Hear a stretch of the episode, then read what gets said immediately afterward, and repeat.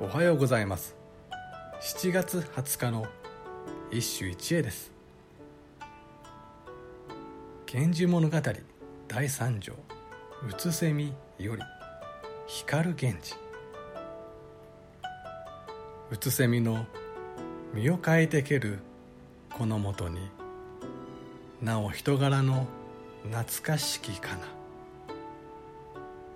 うつせみの身を変えてける。このもとになお人柄の懐かしきかな。うつせみというモチーフは好んで恋の場面に用いられた。昨日のケースでは魂が抜け出た無気力状態に例えられていたが今日は身代わりのまさに抜け殻として使われている。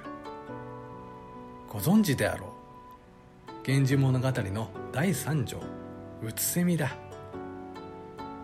世に言う天世の品定めによってついに発情期を迎えた光源氏。手始めに中流の女に手をかける。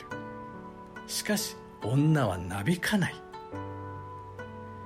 強引に呼ばいを仕掛けるが女は薄絹を残して逃げていった。歌では人柄に殻をかけまたこの元は蝉の援護を読む。さすが希代の貴公子らしく才知が働くが恋の所詮は惨敗。また会いたいなと未練を残しつつ女の匂いが染み込んだ衣をくんくん嗅いで自分を慰める。光源氏という伝説のプレイボーイは実のところ相当にかっこ悪い。以上今日も素晴らしい歌に出会いました。